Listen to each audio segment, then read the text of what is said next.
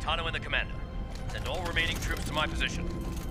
I said hold your fire, Jesse. I have the situation under control. You have your order, sir.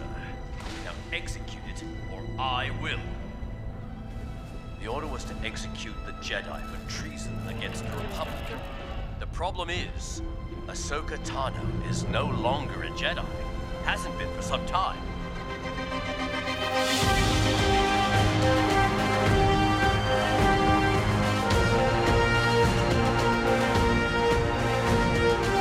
There's over 150 hours of Star Wars on film. This is the Star Wars Binge, where we select, order, and elevate the best 40 hours of the Star Wars canon. My name is Jeff Cook. I'm a philosopher in Greeley, Colorado, and in Chicago, Illinois is the Daniel Mothershed, playwright, comedian, and pop culture enthusiast. Yes, this is the sound of my voice. Daniel, we're closing out the prolapsus.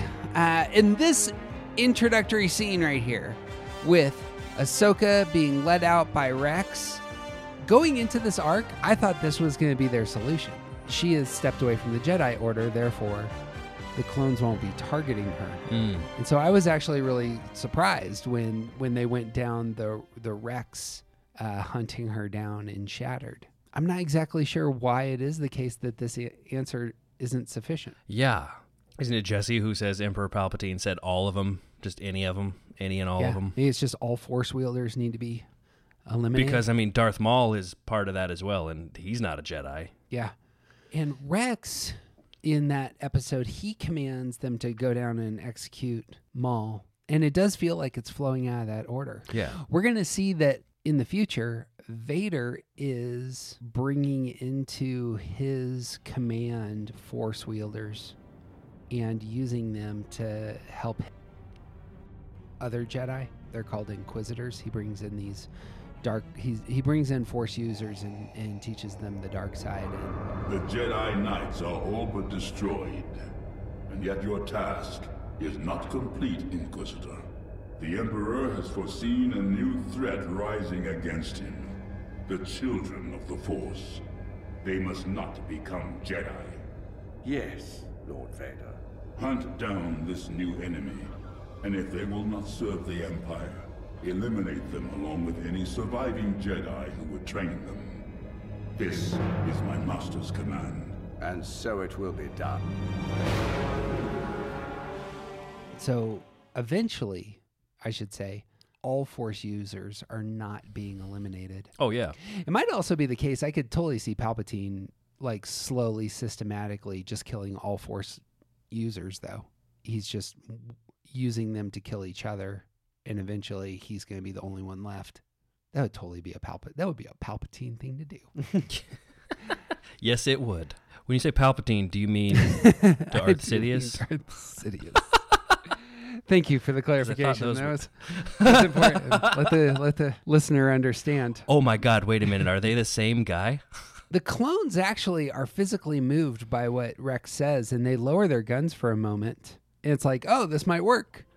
But then Jesse shoots back up and says, Sir, you said yourself we're under special order from Darth Sidious to eliminate Ahsoka Tano and any other clone who disobeys Order 66. and while they're talking, we see the three droids flanking the clones on the left side, and apparently Rex and Ahsoka are distractions. And R7 beeps, and Ahsoka sees the droids working, and she whispers, Just keep on talking a little bit longer. Rex says, Jesse, Jesse, listen to me. We've known each other a long time. If we don't get this right, we will be the ones committing treason, not her. Jesse, Commander Rex, you're in violation of Order 66. I accuse you of treason against the Grand Army of the Republic. You'll be demoted in rank from commander and subject to execution, along with the traitor Ahsoka Tano. you got thoughts here? Well, the whole scene is really great, and it, it's it's such a Star Wars thing to to try the. All right, let's make it look like I've captured you, so we can walk into, mm-hmm. essentially walk into danger, hopefully unscathed, in the same sense of Han and Luke donning stormtrooper uniforms and escorting Chewie through the Death Star. That that that thing that you could. It's just a great film trope, dressing up or pretending to be the enemy, in the same way that Indiana Jones puts that Nazi uniform on to infiltrate that, or in the Wizard of Oz they put on the the Winky guard Right. uh, uniform to sneak into the witch's castle. Like it's, it's such a great film trope. Um, it doesn't work, but it, well, it never does. It- it's it's cool to see that callback to the first first Star Wars episode. Leia, Leia bringing in Chewie into Jabba's palace. Similar move there. Ooh, yeah. God, I didn't even think about that one. Chisa, Picha, Kuanki also seems like there's a lot of things being read into Order 66 by everybody, where it's like it kind of started as like kill all the Jedi, and now it's like, but also all the Force mm-hmm. users, but also anyone who looks like they might be nice to the Force users, and also these. Like, just it, it seems like each character is interpreting an order in kind of a different way. Yeah. And this is also the only time we see the other members of of the clone troopers give up the extremity of of following this order Yeah. in, in a way that we haven't seen him be like, wait a second. Yeah. Except for one guy. So it's just it's confused some of that is a little confusing to me where that comes into play. But um They suddenly have a realization. You're gaslighting, huh? You think you're making me think I'm crazy. yeah. you know what? I didn't uh, to take it a step further. You know who else brings in a prisoner in order to undermine is both Vader in Return of the Jedi. He does want to kill Sidious, and he brings Luke to him. Oh. And that's also what Kylo Ren does in uh, Last Jedi. He's bringing in Rey because he does want to kill Snoke. That's right. And both of those are that they're, they're successful. Obviously, not successful here. Yep. But yeah, you're you're correct. I didn't think about that as a trope, but it's this is this is real common, huh? If it works. I guess 50% of the time if it works, do it. The relational quality of Rex's answer, I think, is important here. When he says that, you know, we have been friends, we've known each other a long time. This is entirely true. We're going to see a handful of times where Rex and Jesse are fighting alongside each other. We're going to see Jesse save Rex's life the first time that we meet Jesse. They are battling alongside each other at such a high level that they even fight at times about strategy in the midst of battle in, in some episodes, which that's just upper level brotherhood. Mm-hmm. We've done the depthy work, and yet still, it's again a, an Order 66 thing of even that, these clones can't get past it, can't get past their uh, programming. In fact, Jesse was tortured at the beginning of this arc in order to protect Ahsoka Tano and Rex and his other brothers, huh? Yep. I'll go back to it, man. That's this event is just so well constructed, and the Clone Wars bring out a ton of the power of Order 66 and really mark it as the most important event. I want to say this. I just think that's right. I think this is the most important event in the Star Wars canon, aside from the revelation of Baby Yoda, of course. Yeah, sure. Ahsoka says, Ready? Yeah, you'd be much like being a commander anyway. Company. this is so authentic that it's not just we're going to execute you. Jesse say, saying that you'll be demoted in rank from commander and then subject to execution feels very authentic. You know, like mm-hmm. that's actually how it's done. They got some real people, military people, giving them some language here, oh, sure. Yeah, absolutely. and then they build on it. I didn't like being a commander much anyway. It's not. It's a good joke before all of the action unleashes. Yeah, no, it's it's it's great. What do you call that? That feels like a movie trope where you say a joke right before all hell breaks loose. I don't necessarily think that's a named trope. I think it's just making jokes. In Lord of the Rings, in the Two Towers, you'll know this at Helm's Deep. There's the old guy who's holding his bow and arrow, and mm-hmm. he's struggling, and they accidentally looses an arrow, and it goes flying, and it hits an orc in the neck. the orc goes down. And all the rest of the orcs get really mad, and then they, they yell, and and the battle's on. It just starts with that joke. I guess it breaks tension. Yeah, Again, just to say, it's just jokes. yeah, So it begins. It's such a tense scene Yeah. leading up to that. You've got the guy struggling with the thing, and you've got all the orcs, and, and it is like, oh god, oh god, oh god, oh god. And then that moment where he accidentally lets go of the arrow, it's like, like something you just need something to happen and and and fortunately it's a joke. The other thing this reminds me of is uh, in Tombstone, they're at the it's the OK Corral. They're at the OK Corral and they're all lined up and they're they're nobody has drawn yet. There's just tension, tension, tension, and Doc Holliday looks at one of the dudes and winks, and the guy gets offended, mm-hmm. and he's going to draw for his gun, and Wyatt Earp says, Oh my god.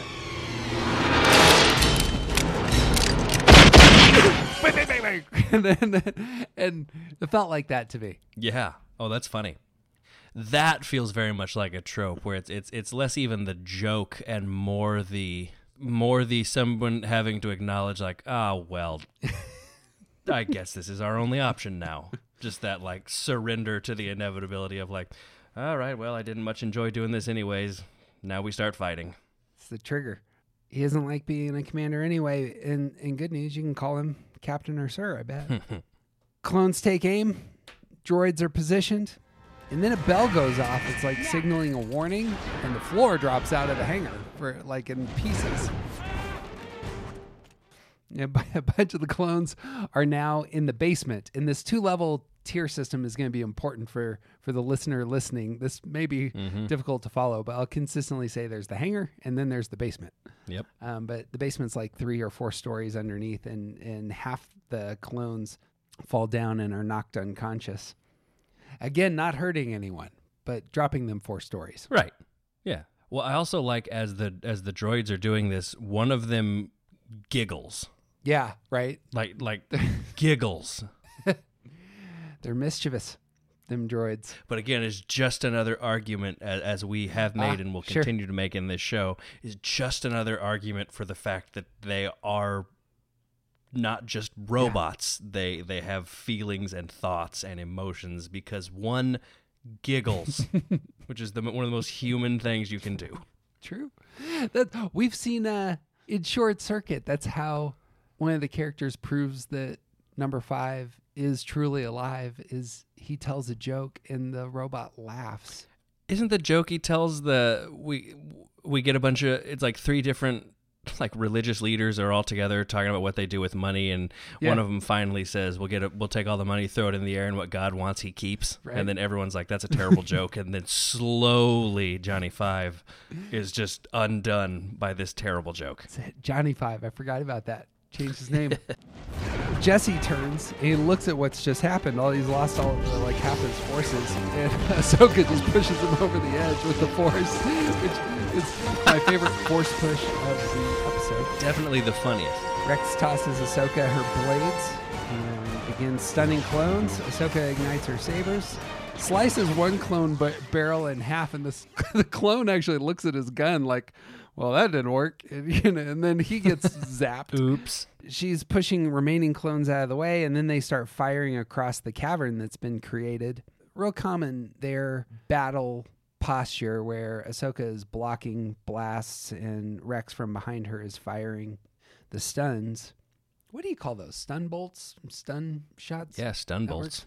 Let's just we'll we'll trademark that. This we'll we'll contribute to the Star Wars canon. These are Yep. officially those blue circles. They're called stun bolts, y'all. Done.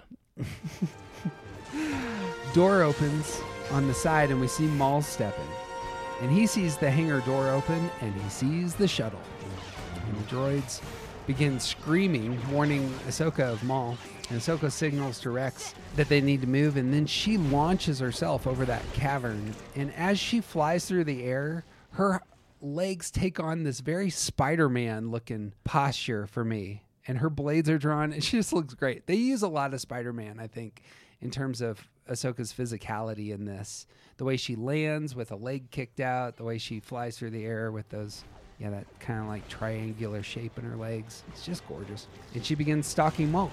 Maul says, You wanted this chaos. a lot of description of action going on here. So if Yeah. Daniel and I joked before this episode that it might be a description of all the action and us going, yeah, that was cool. That was beautiful. Mm-hmm. Pretty, pretty amazing.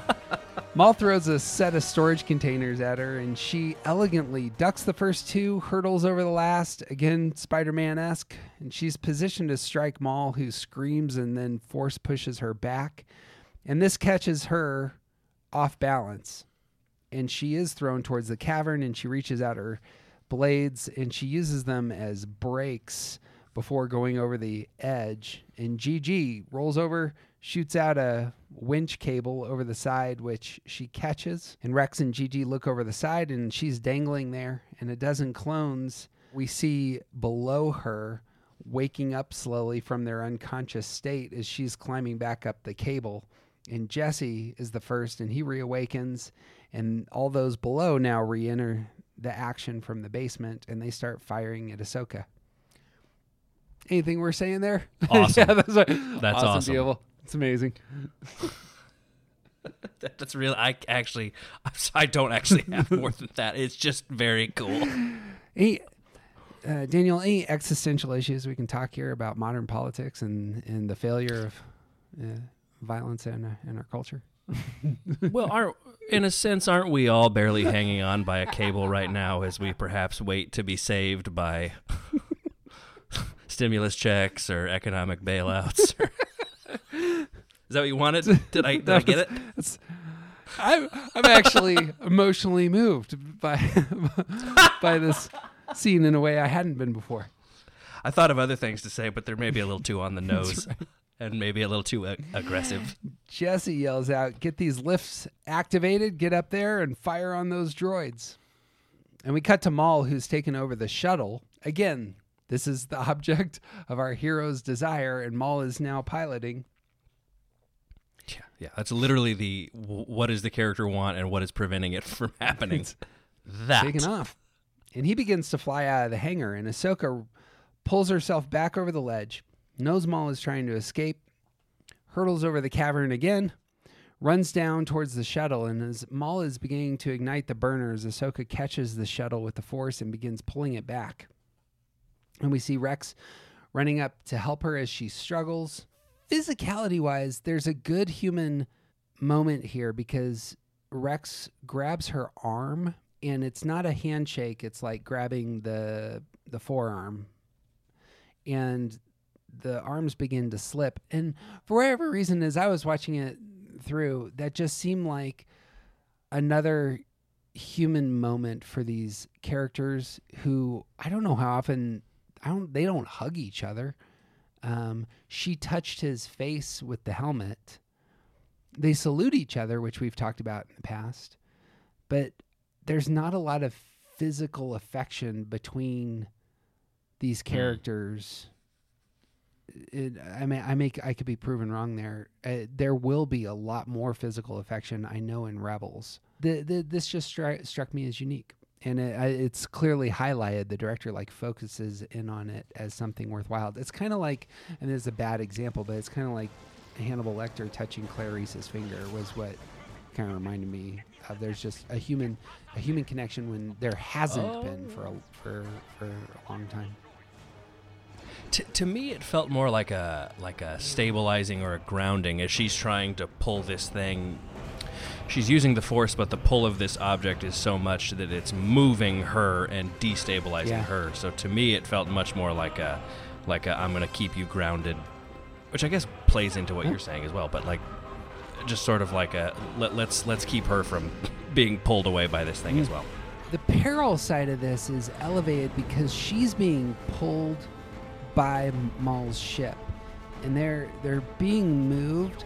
The clones are clearly firing on them as well, and R7 rolls up to help alongside Rex, and then this droid that has been with her since the beginning then gets shot in the head and makes the same sound R2D2 does in New Hope. It sounds like and they may have ripped that audio, and he falls to the ground. And there's just another measure of oh, things are going badly. Uh, Yeah. It happens, yeah the heroes are not winning at this point and Rex yells, Can't hold them off! Too many of them!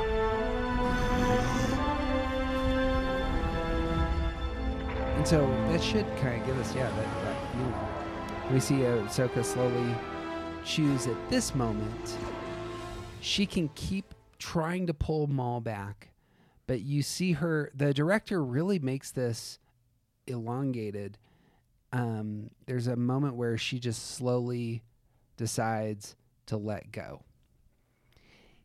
And this is the non attachment that I wanted to come back to. I think that this was the object of her desire. This was safety.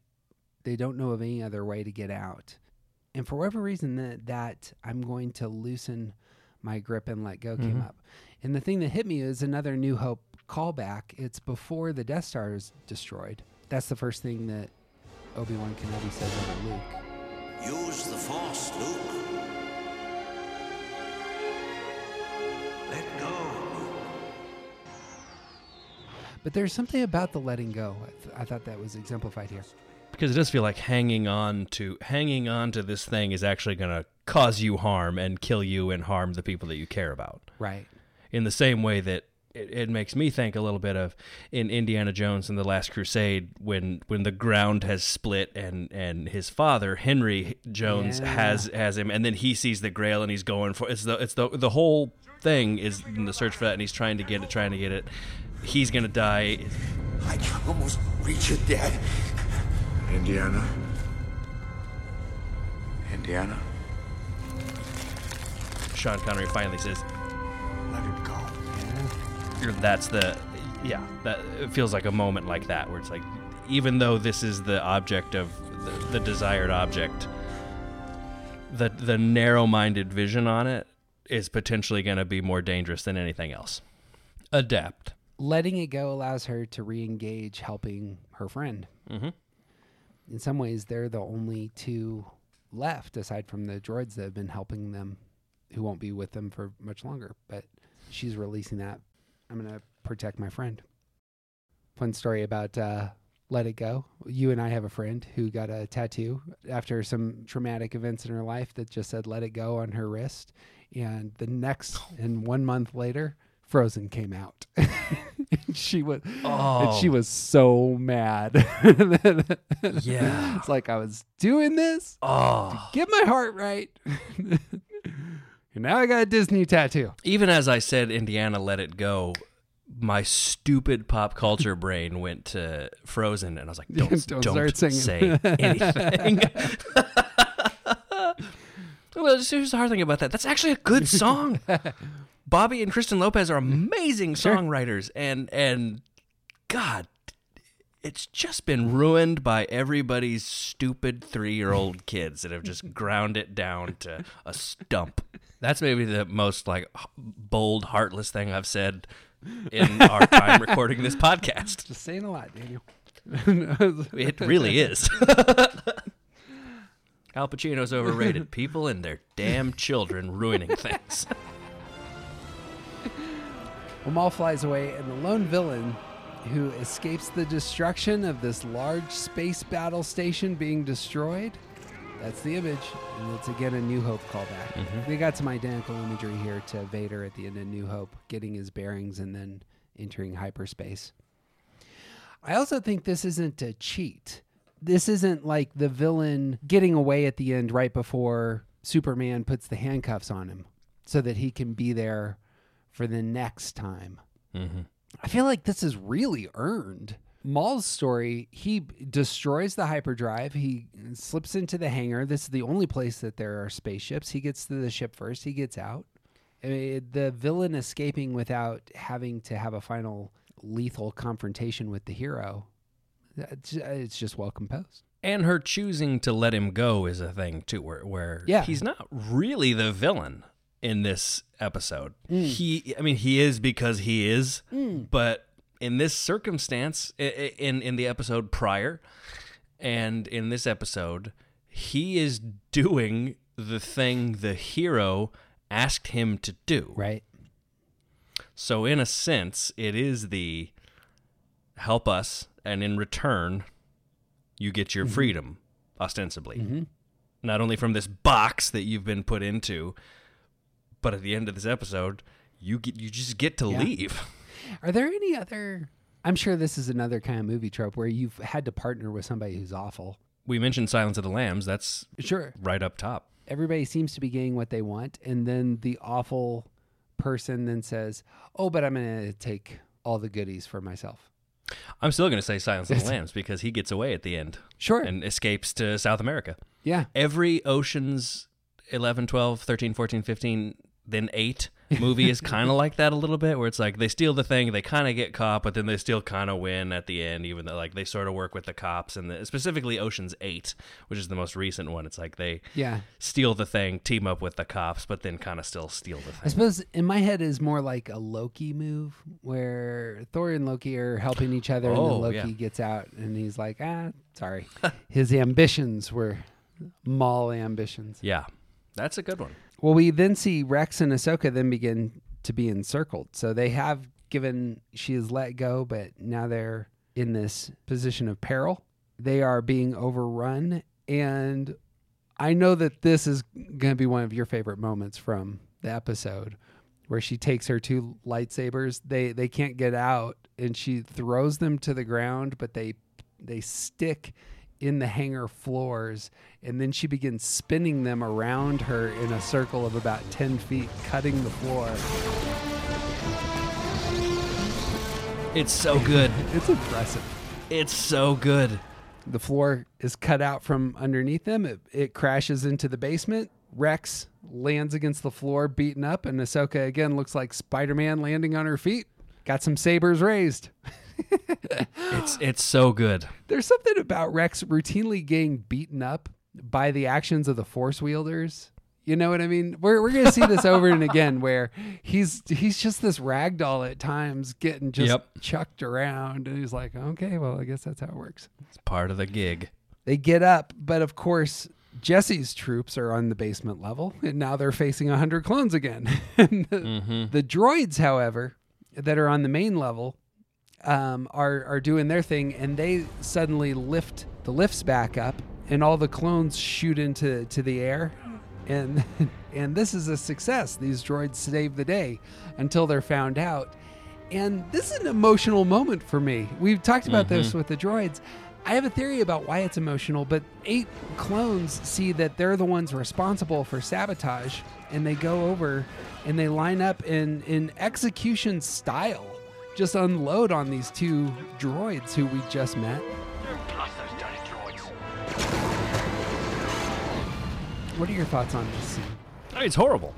Yeah. Like, I mean, it's it's it's the the droids are so alive because and and I specifically mentioned as I did earlier, at one moment you hear one of them experiencing joy. Yeah.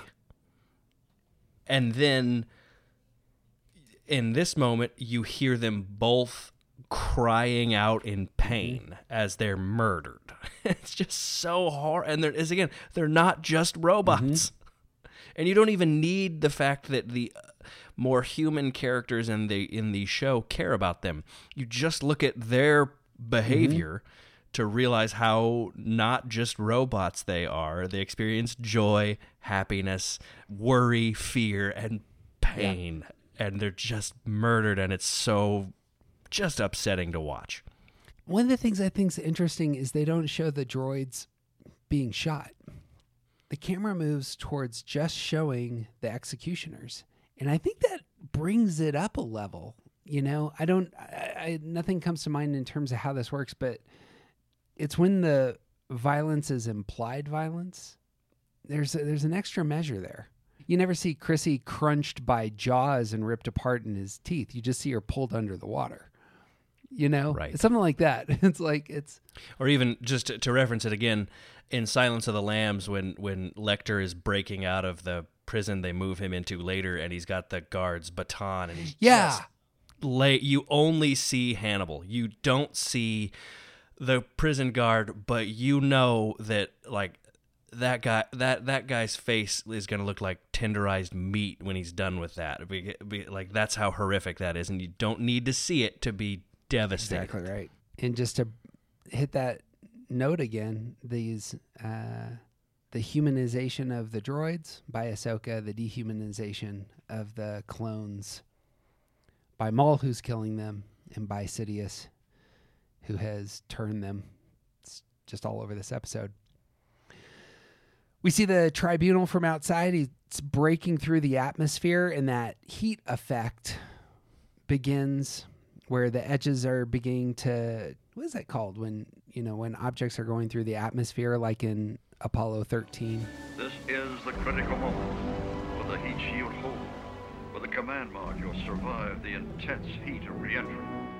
When they start to combust. yeah um, ahsoka and rex continue facing off against the remaining clones which are below the hangar and we see a string of other space vehicles mostly y-wings which are actually on the basement level so it's like oh there's these other potential vehicles but apparently they're all being fixed they're going through there's lots of cars just none of them have engines None of them work. yeah. so rex is running past them all saying Nothing.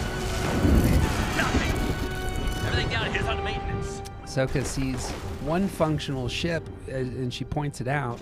Rex says, Get me over there. And the Y Wing, it's a Y Wing, and it's suspended over empty space. And Ahsoka force throws him across the room onto the ship. And again, Ragdoll.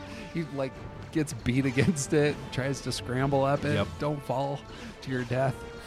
And as he's there, about 50 clones have begun to line up and are again firing at Ahsoka, and she's being backed up by the laser blasts. And then we cut to the command deck, and the deck officer says, We've entered the atmosphere. Fire retro rockets. We've lost lateral control. We're gonna break apart.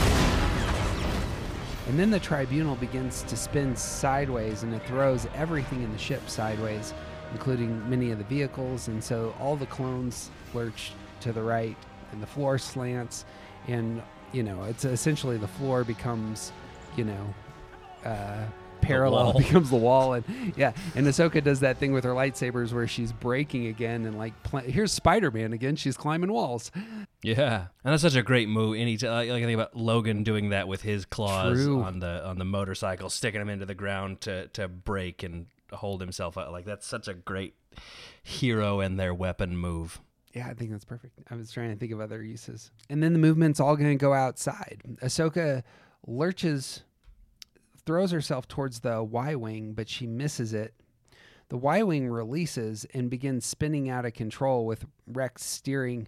That, that's I always like these sorts of image, images in movies. It's uh, Right Stuff does this a bunch, where your your plane is out of control and and he's trying he's doing the right stuff thing where he's he's Yeager trying to get the uh the joystick what do you call those? The the controls to respond and and get the plane to fly right.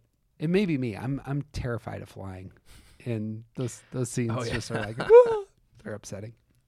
No, it, it's it is unnerving because it is one of those. It's like you're doing the right thing, but it's not going to work because everything else is so off kilter that it that's it doesn't matter what you do. so rex is spinning out of control and ahsoka is now in free fall and the that moon is getting bigger in the window Yeah, But we have seen uh, Ahsoka pulling out her James Bond card in the past and directing herself through the air without a parachute. Learned this from Obi Wan Kenobi, I'm sure. who is the James Bond of the uh, Star Wars universe? I heard that Ewan McGregor was asked to do James Bond and he declined in order to do Star Wars or something like that. I think I feel like he made the right choice. I just don't see him as a James Bond. Yeah. He would be a Roger Moore James Bond. but yeah, if- He would. I mean, the writers would probably have to adjust. I mean the guy's charming as hell. yeah. He's he's the villain in Harley Quinn Birds of Prey and he he's phenomenal as as that character like very charming very suave he just happens to be a psychopath but I mean uh, charming as hell I still need to watch that movie. There's a mask. yeah absolutely Well, everything's hurtling towards the moon. Ahsoka, Rex, and uh, the rest of the tribunal. and this is fairly quick. It's not elongated like the the descent to Mandalore, but she pulls a lot of the same moves, running across the top of spaceships and thrusting herself towards Rex. Rex finally gets the controls uh, set and pulls alongside her. And there's a scene with her reaching out, pulling herself towards the Y Wing, and she finally grabs it and gets inside. And when she gets inside, there is no release.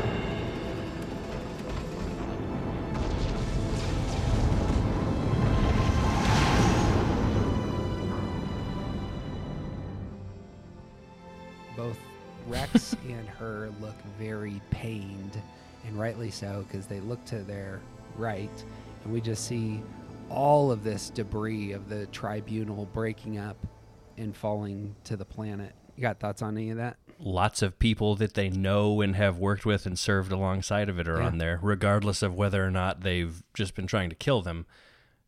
It's still essentially family for these people. You're watching this. You're watching a, a building fall down with people inside that you know or love. Kind of image there. Yep. Uh, that plane is crashing. There are only two uh, two more scenes in this uh, show, and they are masterfully done.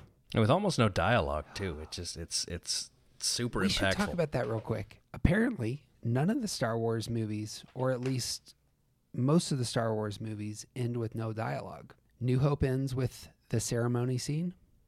Nobody Mm-hmm. speaks. Empire ends with them on the that medical ship, looking. Staring out at the galaxy. nobody speaks. Mm-hmm. Uh, Return of the Jedi ends with Yub Nub. I suppose it's a song. But actually, in the recut, when Lucas redid it, he added a song that has no lyrics. Oh. Um, Rogue One ends with Leia saying hope, but the very last scene is of Vader looking at the ship. Isn't that right? Maybe I'm getting those backwards in my head. Um, I don't remember. I feel like you're right though. At the very least, uh, the original trilogy all ends with no dialogue. And then Sith ends with Kenobi taking Luke to his uncle and aunt, no dialogue from Kenobi, and with Vader and Sidious looking out at the construction of the Death Star. Phantom Menace ends with no dialogue too, because Yoda and Mace Windu talk about the rule of the rule of twos, and then Yeah. it kind of ends with just uh, silent shots of Palpatine, and then Yeah. the celebration on on on Naboo. Yeah, it moves to the the celebration. Anyway, I thought that was interesting. That is very interesting. I mean, the I, I would need to look it back up, but the last lines from Rex and Ahsoka aren't all that important. the The very last thing we hear from a human being in this episode is going to be breath. This is a good place to talk about this. This is the end of a show. Seven seasons of a show. This isn't like you just went to the movie and then you it was kind of a downer. They spent seven seasons on this show and it ends with a downer. It doesn't end with the upbeat. Like I feel like they really like even Revenge of the Sith has kind of an upbeat element because Luke has been rescued, Obi-Wan has taken his place. There are some things that you could at least celebrate still. It's not completely down. This is down, isn't it? Yeah, it and is. I love it. I don't it, it works really well uh, but and i also wonder if you can end on a downer with this because there's a lot of story that's already been Mm-hmm. told on the other side of this end so it's not like oh my god what is going to happen Yeah. we know Yeah. so you're able to sort of have a discouraging ending here because we know the continuations of the Mm-hmm. story so it's not quite as crucial to leave people with a happy ending Right. even though the notion of doing so, I think, is overrated. like, n- not everything doesn't end happy. It's not how it works. Another, I mean, uh, just because it affects so much of Filoni's work and Star Wars in general, The Hobbit kind of ends on a downer. Bilbo gets to go home, but there's a lot of carnage that you're just kind of left with at the end of that movie. Death of a king, Oh yeah, armies decimated, and then we're releasing Bilbo back home. But I mean, in theory, where else are Ahsoka and Rex gonna go? But to try and create a new home, you know. yeah. On the, they're on the run. And I think it's perfectly executed. Uh, makes it real unique, and I'm just love the way this show ends. Yeah, it's a great ending. It communicates probably what they want to say about the futility of war. And that's where the scene goes, isn't it? We're going to cut to the crash site. The music turns and it's real somber. We see the Y Wing that's there amidst the rest of the wreckage And we see R7 has been reassembled in in kind of a pile under the vehicle, and we see Rex putting away a shovel. And he looks back, and we see Ahsoka standing in front of a line of thick sticks, each with a clone helmet on top. And these are like makeshift. Graves, grave markers.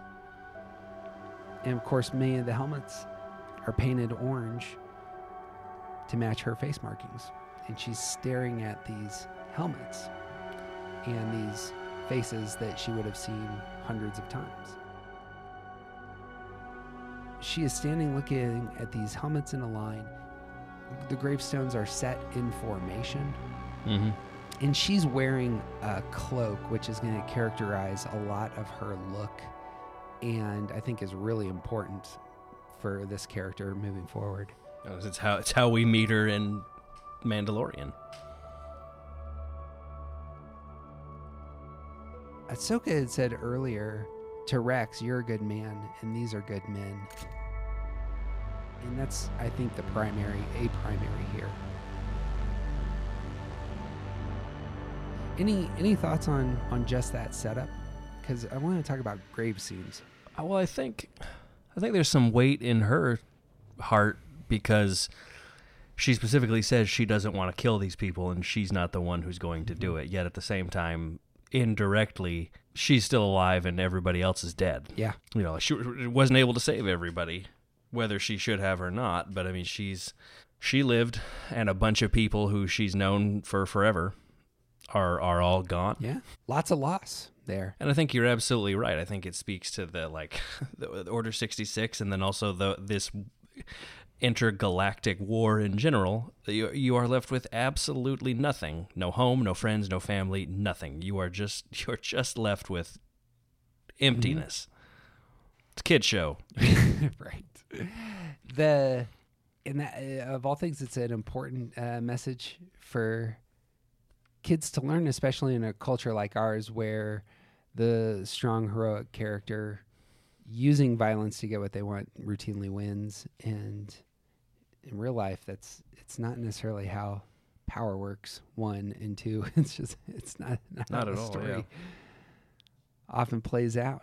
Let's talk about grave scenes. I love grave scenes because, like so, like so many of the other big elements that are used in this show, helmets. We're going to talk about bloody handprints one day. You know, they're swords. They they symbolize things when placed in different contexts. Do you have a, a grave scene that pops to your mind in, in film? Yes, film and then tangentially with it Mhm. theater, but Oh, sure. the the first when you say grave scenes, the first thing I think about is Hamlet. I got myself a Yorick tattoo. So there you go. Best best depiction of that is actually in Kenneth Branagh's adaptation where the gravedigger is played by one Billy Crystal. Here's a skull, sir. Now. This skull has lain in the earth three and twenty years. Whose was it? Horse and mad fellows it was. Whose do you think it was? Nay, I know not. A pestilence on him for a mad rogue. He poured a flagon of Rhenish on my head once. The same skull, sir, was Yorick's skull. The king's jester. This. In that. Let me see.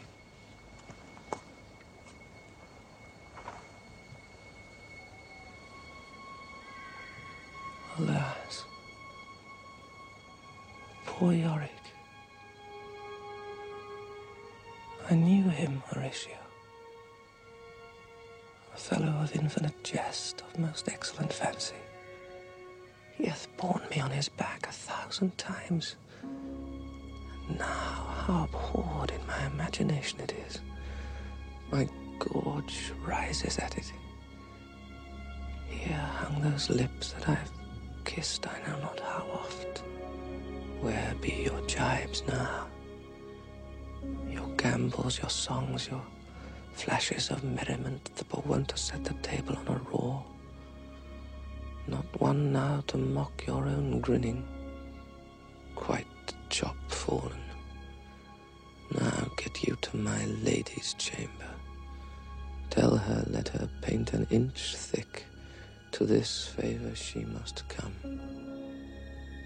Make her laugh at that. That grave scene, and I think grave scenes in general, do a really excellent job of telling you that time has passed Mm. and that loss has taken place without having to do a bunch of stuff and write a bunch of things saying, in this amount of time, this has happened, and this guy died, and this was this, and this is that. Like, you show up, you know there's been loss.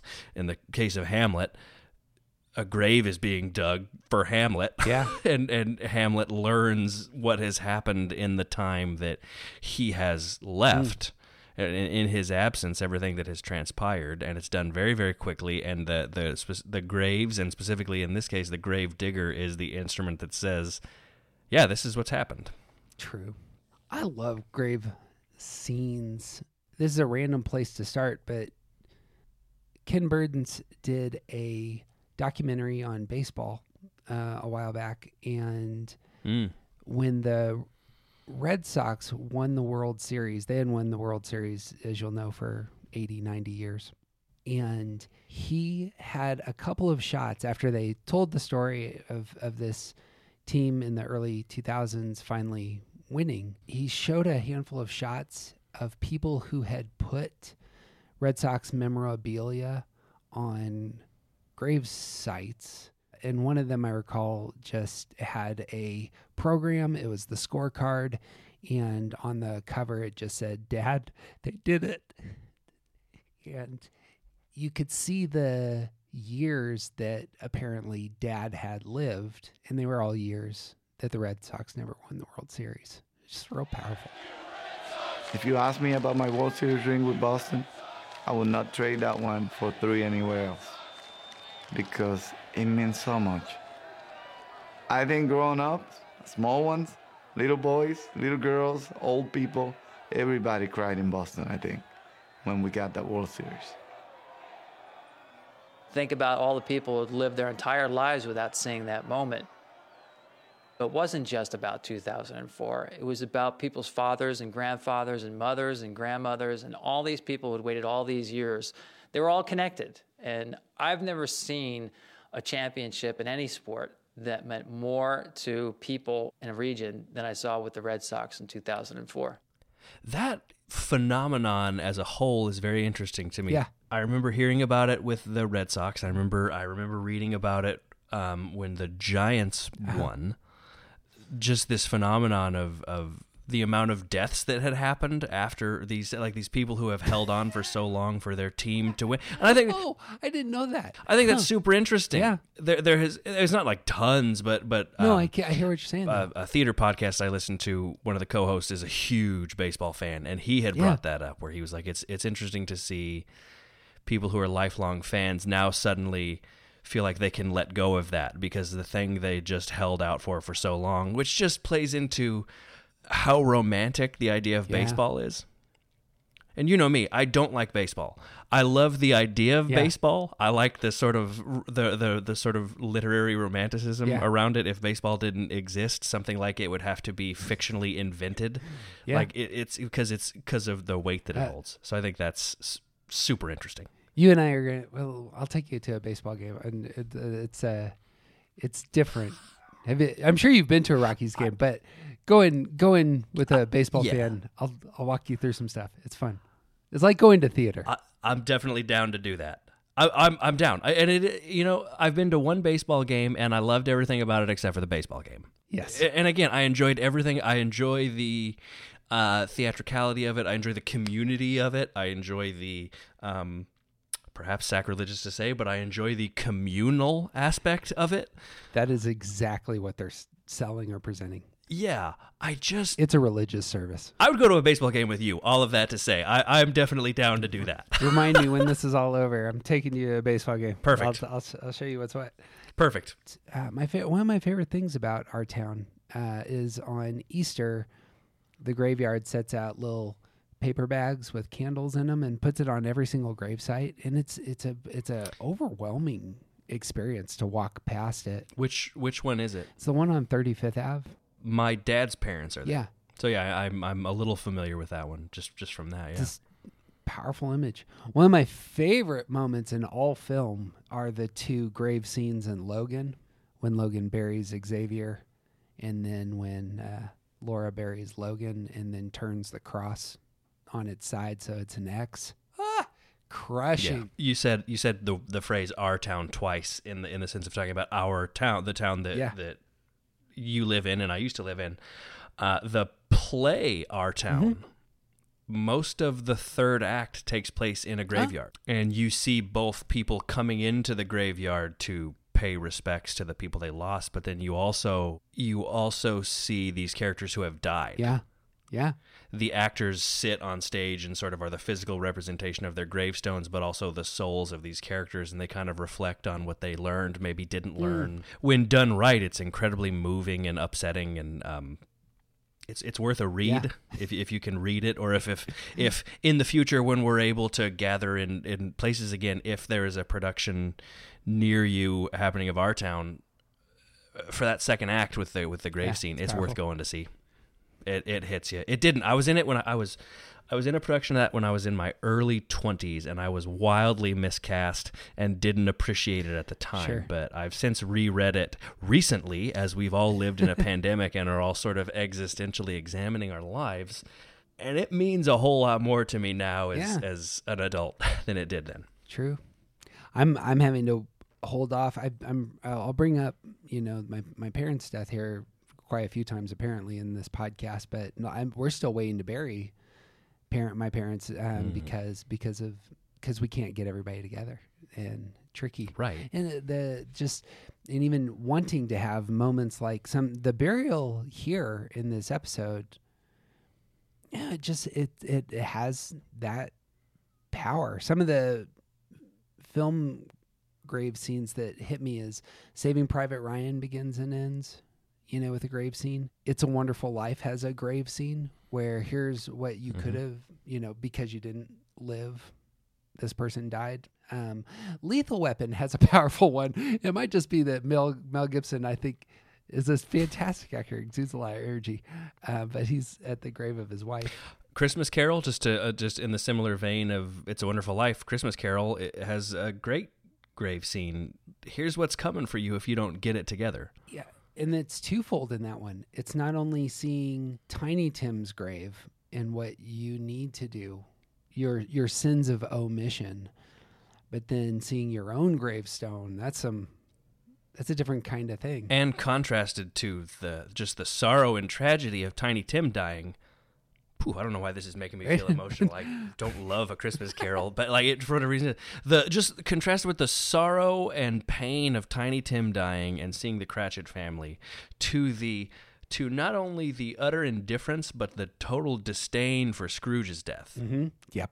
at the side of his Yep. grave. It's it's just such a it's it's it's overdone, but but it's done so well. I really, I really like the Christmas Carol, and as uh, especially as a theater experience, they do it every year at the Denver Center, and always do a great job. Yeah. Uh, Schindler's List ends with a grave scene. All the all these rescued Mm. Jews coming out and placing a rock on the the tomb. It's above ground. Oh, like a mausoleum type tomb, yeah. And then it seems like in terms of just energy, the use of Ben Parker's gravesite and of Martha and Thomas Wayne in in those stories is always, especially for Batman, it just routinely comes up as this source of energy and sorrow and you know motive. Oh yeah, totally. This this one, it's the the thing you said about there's there being sort of an Arlington esque formation to the the placement of the Yeah. helmets it is is kind of wonderful because regardless of Order sixty six, regardless of how they went out, they're still buried as a unit. They're still buried as brothers. They're all Yeah. together. Like they, you know, they started together and they're gonna end together. They're they're together for forever. Yeah. And there's something about the way they're laid out that's powerful like that. I'm glad you brought that up because my, my family, a couple, like two summers ago, three summers ago, we stayed in Washington, D.C., just two blocks from Arlington. I may have mentioned this already, but we had to walk through the graveyard every day. You know, I, I do a lot of work with uh, spiritual topics, with talking to, to folks about the life of the soul. I don't have a lot of spiritual experiences that are like profound and shaking, But I had one one day Mm. in Arlington walking through it. I had gone on a run, and I think the guards were not happy that I was sweaty walking through Arlington National Cemetery. I think, I think they, they would have. Pref- I'm sure they rightly would have preferred that my I was uh, I had respectfully dressed for. It's humid occasion. as hell in Washington D.C. That sort of feels like a tall request. I, I don't think you're in the wrong there, but that's just me.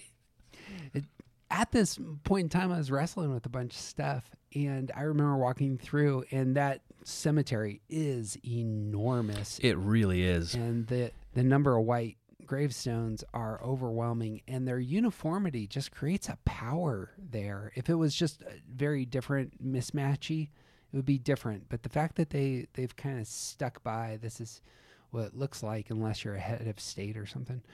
Um, and I remember feeling so I I believe in an afterlife and I believe that the dead are with us and that that's celebrated in my tradition. But I had this overwhelming sense I am surrounded by people right now and nothing else is going on except for me Mhm. walking by the place that they've made their home. And I had this overwhelming feeling that all these people are cheering for me and it was it was one it was a singular kind of moment for me. And just feeling that was just powerful. And there's something about being in front of the graves. Mm. that's why all of these moments that we mentioned from film it's i'm i'm not only extending this person dignity and respect by taking the time to create space for their bodies we are we are setting aside space for you to honor you into the future but likewise what it communicates to us you know as we live on There's a um, where I live in Chicago. I'm right next to a pretty big Catholic cemetery. It's literally on the other side of Yeah, my street, right. and I've spent a decent amount of time walking around there. And there is a very centering and humbling and and interesting thing that happens if you go in and walk around. And I know some people might think that's disrespectful, but I don't know. It's it's just kind of a nice reminder of like, oh yeah, everything is. All these people worried about things too. All these people Yeah. felt insecure or sad or or missed their friends or didn't know if they would had things in their life that they didn't know what it would look like for the future. Blah blah blah blah, blah. and and uh, and they made it Mhm. through. So will you. So that yeah, to me, there's something kind of maybe it's because I'm an artist. I don't know. Like there's something very like it just it it gets me emo- despite the sort of flippant tone in my voice right now. There's something that is very emotional about that for me and and very important. Yeah. We're making up for not having too much to say about the bulk of this episode because it's all just action. I feel like we're definitely making up for that now. and then We- I don't did think it. that that's lost on the creators. Maybe um, if it were a movie, it would kind of have that that move. But Oh, but yeah. the so much of the the meaning not only of the arc but of the whole of the series comes here. What are you actually gonna say? What's interesting is they don't say anything. They give you a bunch of images, and there is a ton of you need to interpret these going on. Well, there's even just with the no dialogue too. It just feels like we talked about the futility of war, and when all of these things are taken away from you. To reference Hamlet again, I mean, all the rest is silence. Mhm. When you when you remove everything and you've taken away everything and you've destroyed everything, that's all that's left is this haunting Mhm. quietness. It's a kid show. it's a kid show.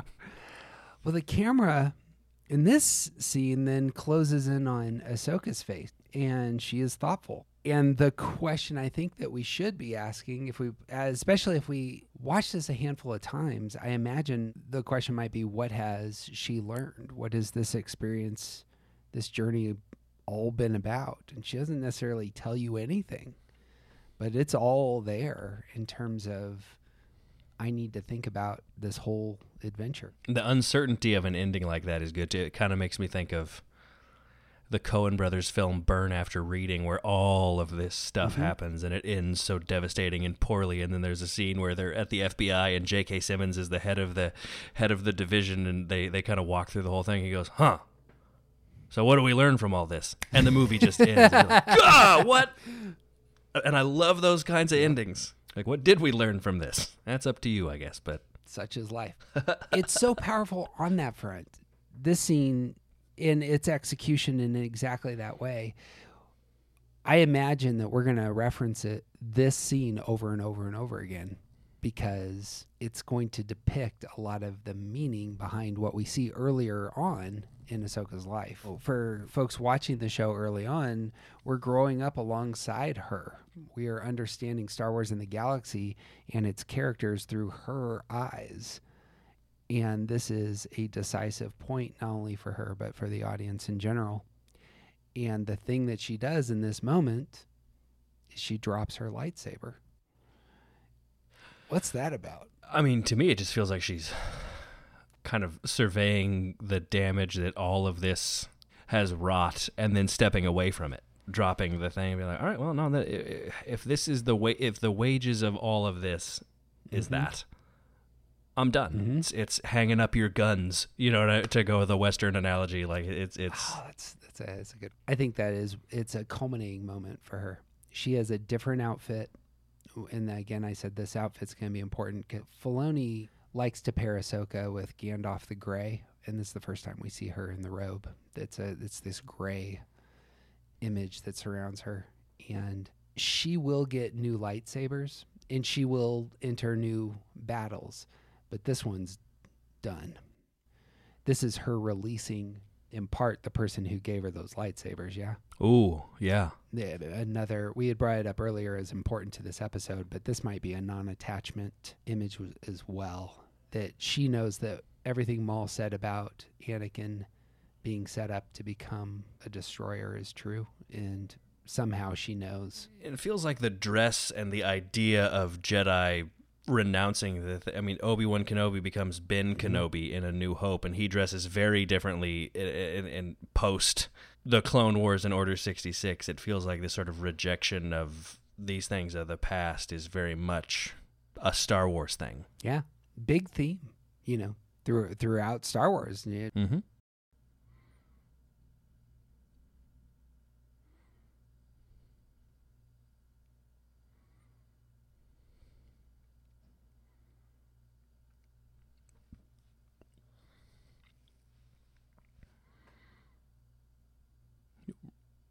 Totally. On the obvious side, she might be dropping this saber next to a bunch of dead clone bodies in order to fake her own death. There's obviously wreckage here, and she's placing the saber there such that it might get Ooh. found and picked up. And she might be giving permission to, say, a Jedi hunter to not hunt her anymore because she died.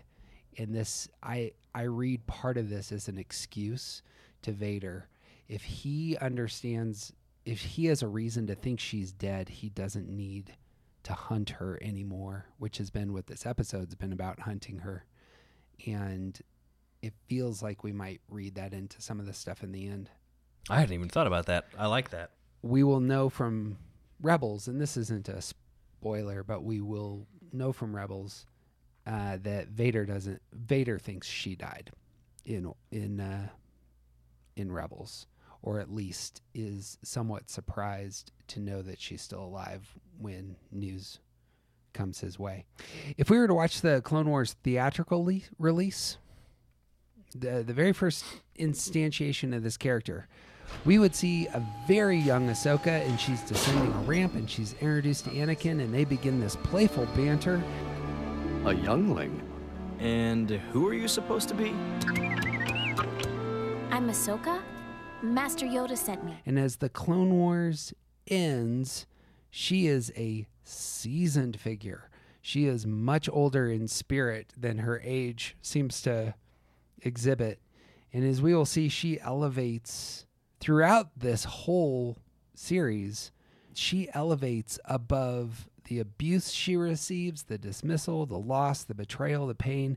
And in this moment, it feels to me like she stands uniquely because at this moment, especially since both Yoda and Obi Wan are in a panic and they are in exile, at this moment, she is the most powerful and capable Jedi in the galaxy. We might even rewrite some Return of the Jedi, Yoda saying, you know, or even Obi Wan saying that Luke is our only hope. I don't know. I don't know oh. how they oh. navigate around this in terms of what they're going to be doing here in the future. But clearly, she's out there, and I would not be surprised if, in the end, she's the one who's actually the one who's the only hope. Actually, I suppose we could read Yoda's language of "No, there's another" into Ahsoka from Return of the Jedi. Obi Wan says to to Yoda as Luke flies To away, Yoda. "That boy's our only hope." And Yoda says, "No, there's another."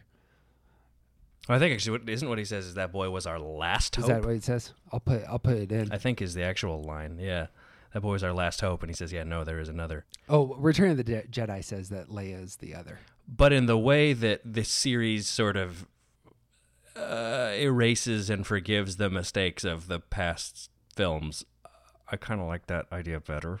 right? the the big picture here, I I love her in this role as Gandalf in this moment that there may not be an overseer of the galaxy with as much capacity as she has in this moment. Obi-Wan is going to dedicate his life to to protecting Luke. Yoda's going to totally withdraw and Ahsoka is going to step forward and she will be one of those who starts the rebellion. And like just in terms of movement, this character, this is a pivotal moment for her. And it's also a movement that releases much of what we're going to see in the, you know, the age of the Empire to come. Yeah, absolutely. You want to talk about the last character here? Let's do it. We need to do a character introduction. An Imperial shuttle lands on the moon, and we have a sense that time has passed. The crashed cruiser that we saw has rusted, the gravesite's neglected, and we see stormtroopers like those that we see in the original trilogy. And we see Imperial probe droids who have found wreckage. And just as Ahsoka stepped down the ramp to begin the Clone Wars, Darth Vader steps down a ramp to end it. And he alone walks over to the tribunal wreckage. But he senses something. Apparently, Kyber has that magnetic pull for Jedi's. He reaches down under through the snow and he picks up uh, the lightsaber that Anakin gave to Ahsoka.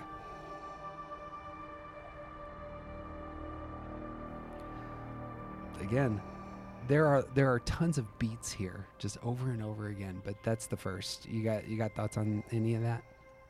There are not that many characters that just their presence inspires a specific feel, a specific idea, Mhm. a spe- remembering seeing him for the first time as an eight-year-old, a specific fear Mhm. that you don't even know why because you haven't seen him do anything yet.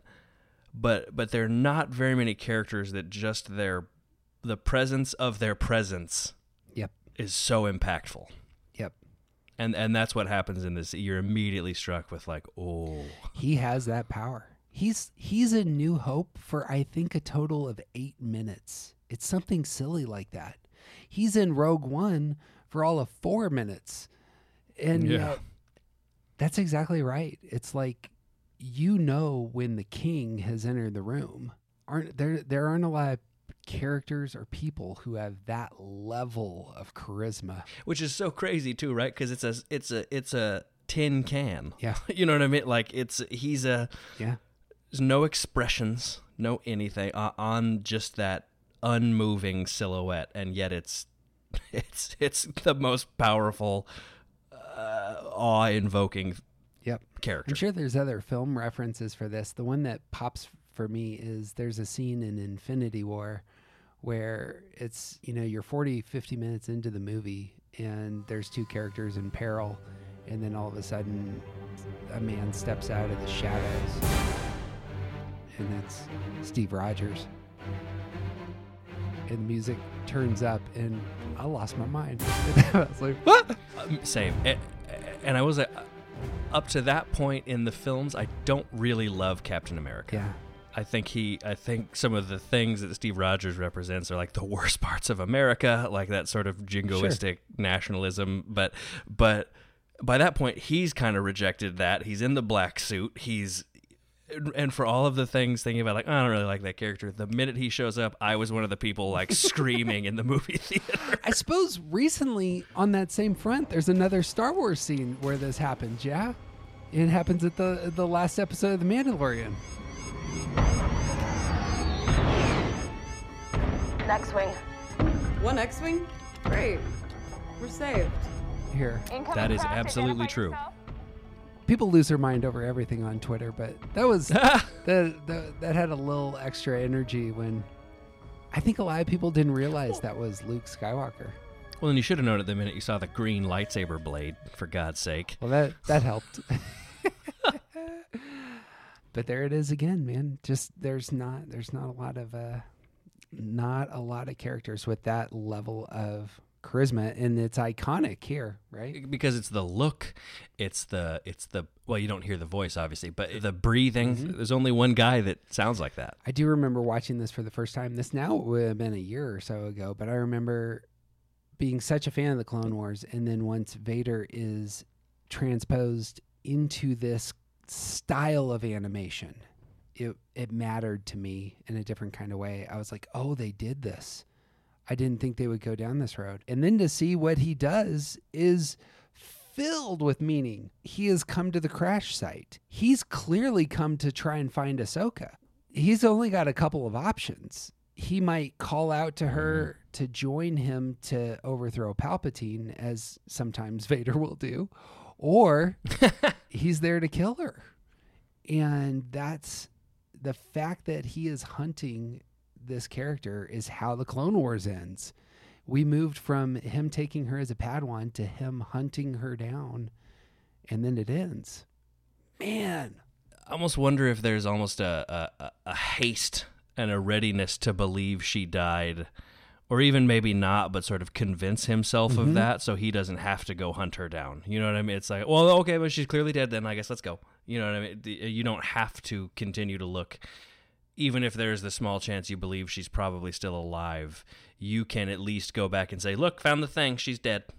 I don't have to kill my friend." I think that's exactly what this last scene is about, actually. I think it's about there's still some good in him because he s- steps in front of those helmets and is likewise is looking at his former battalion and I'm I'm sure is emotionally moved. But the igniting the blue saber matters.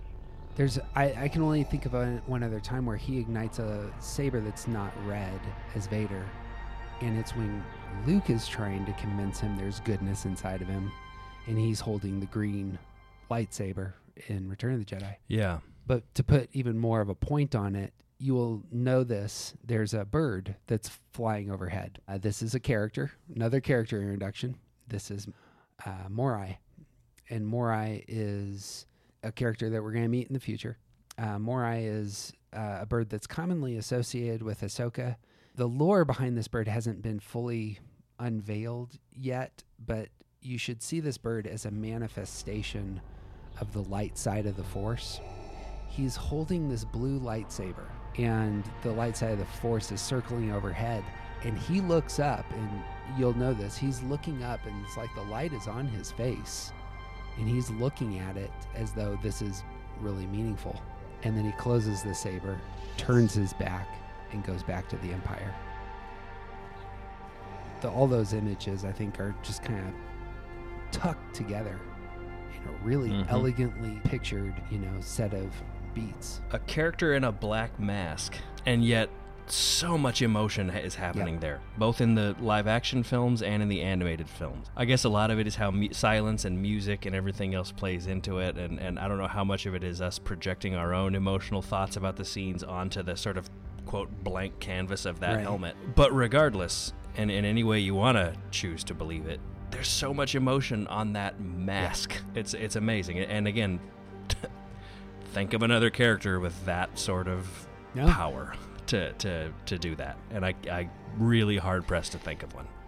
It hit our parents at a Jungian level, and even worse, us who are seeing, you know, these tales. These are the myths of our generation, and this is the Yeah. guy who is the embodiment of darkness, and and the stories invite us into, you know, a more complex character with complex motives, and his Breaking Bad story and his Yeah. redemption might be worth spending. uh, We should we you know what we should do? We should we should start a podcast about that. That's, I, yeah, I think so. He turns and walks away, and we see the the very last scene. is the helmet of the clone cracked and discarded on the ground with the image of Vader in the visor. Uh, That that's a that's a hell of a parting shot. Right? It's just again, there's not there's nothing that in Star Wars like endings, uh, just nothing compares with this. Agreed. That's what I got, brother. Got a last word on this episode or on this arc in general? I know I've said this before, and I'm sure we'll say it again. But this arc is is just Star Wars at its best. Yeah. If if you wanted to slice something out and put it on a plate for somebody and say, "Here's why I care about this stuff, and here's why I think you should mm-hmm. too," this would be one of the things to do that with. But like, wh- this arc has everything that you that you that we've all fallen in love with Star Wars about. There's really funny moments. There's really tender moments. There's moments where all you can say about it is that is so mm-hmm. cool. It's got all of the ingredients that make Star Wars such a lastingly important thing both in my personal life and just like the cultural impact that it has in general Mm. like that's this is this is one of those arcs that remind you of why Star Wars is such a great property Agreed. I've said before this is a top three movie if you make it into a movie for me this arc. And again, just culminates in such a fantastic creative. Um, it's entirely Star Wars, and it's also something we've never seen, and um, that's hard to pull off. Yeah, it's familiar and new all at once. Which, yeah, how the hell do you do that and do it well? Like it's it's it's so good. Yeah, This is also the reason that we're starting with the prolapsus here at the beginning is for exactly the reasons that you were saying. This is a fantastic entry point. Yeah. And if you if you buy into some of these characters here, I'm ready to go go down the road with with them in in terms of how did they get here. Such stellar storytelling that it can be moved and transposed, put put in different places in the telling of this galaxy. And how many other things do you have, right? Where like the characters were important in the 70s. Right. And they're also important in 2021. such an interesting time for storytelling that you know we've moved from sequels as the big thing to building of universes and there's really just two universes out there for storytelling it's marvel and star wars no one else has figured out how to do it Technically there are more, but I think in terms of knowing how to do it Yeah, well, that's right, more, I mean- it's it's Marvel and Star Wars. suppose it's- God love DC, they are Right. trying. I suppose the one other place that you see this is in just human history. My wife's a historian, and just here you just say Yeah, the that's- universe is, you know, the American story or the Russian story or you know, the Chinese story, and you say, and there's a universe. You have all these characters that overlap and interlock, but here when you're creatively storytelling, all right. Well, you want to hear what's up next? Of course. We're going to jump back to the beginning. We're going to tackle two wonderful episodes to start us out. This is The Landing at Point Rain and Weapons Factory. And these are set in season two of The Clone Wars.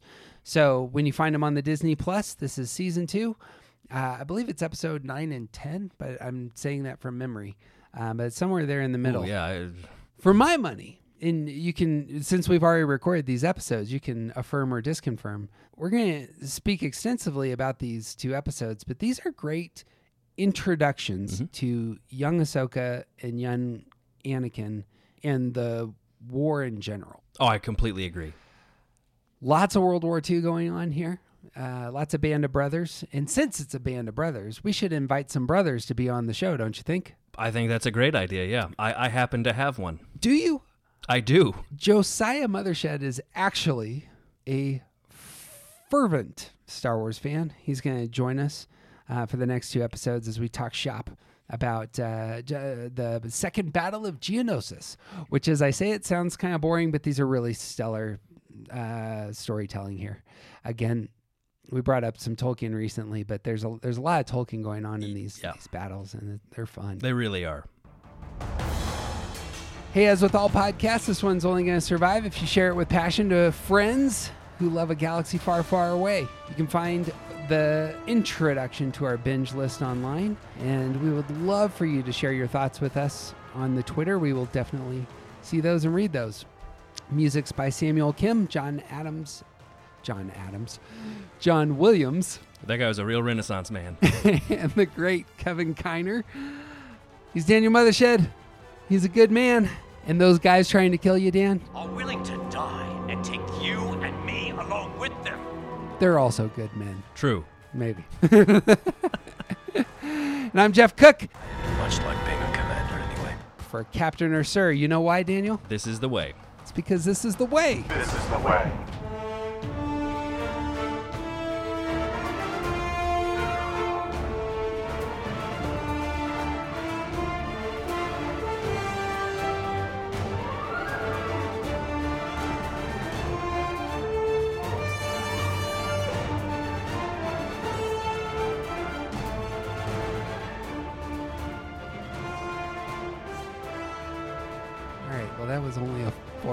All